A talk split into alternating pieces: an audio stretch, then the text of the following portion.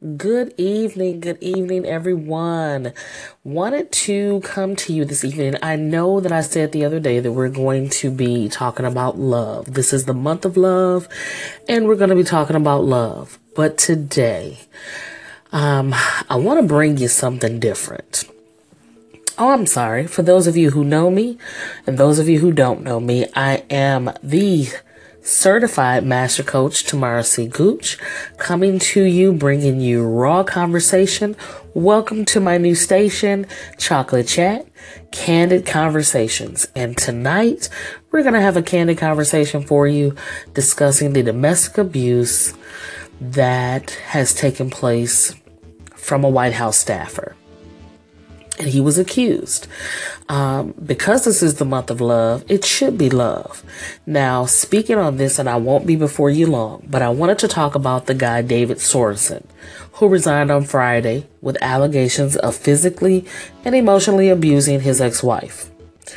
Now, speaking from someone who has escaped domestic violence. We're going to just keep it real tonight, okay? This is Candid Conversations, and we're going to keep it very, very real. There are approximately, and I don't have the stats before me, but if I can remember them well, there's approximately three women and men who die every day from domestic violence. From domestic violence. That's about 12 million people per year who die every day from domestic violence.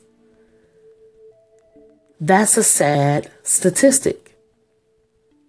What are we doing as a society, as our community, as a community? What are we doing to make sure that these abusers are dealt with accordingly?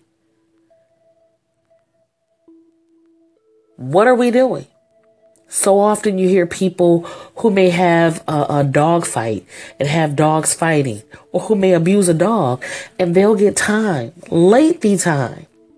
You have someone who abuses their spouse and they get a slap on the wrist, or the police say, well, we have to see them do it the black eye, the broken ribs, things like that is not evidence that something is going on. Or does the woman or man have to die before uh, uh, our system jumps in and protects our people?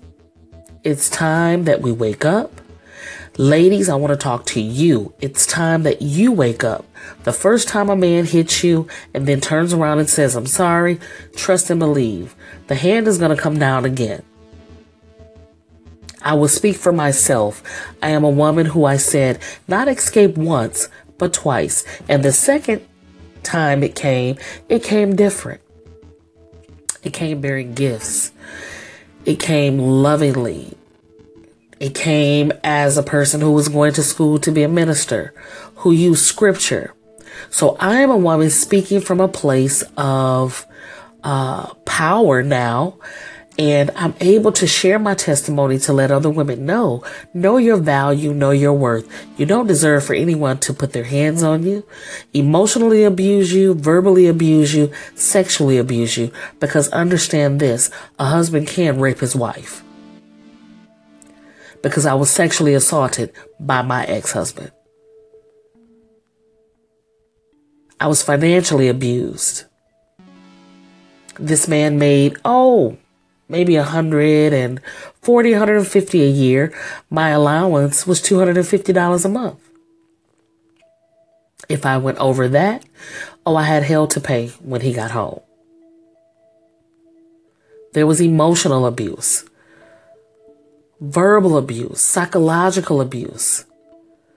So trust me when i say i'm speaking from uh, experience Abuse is abuse is abuse, no matter how you try to flip it. The first thing people think of is the physical. Those bru- bruises will go away. But that internal damage can stay for a lifetime.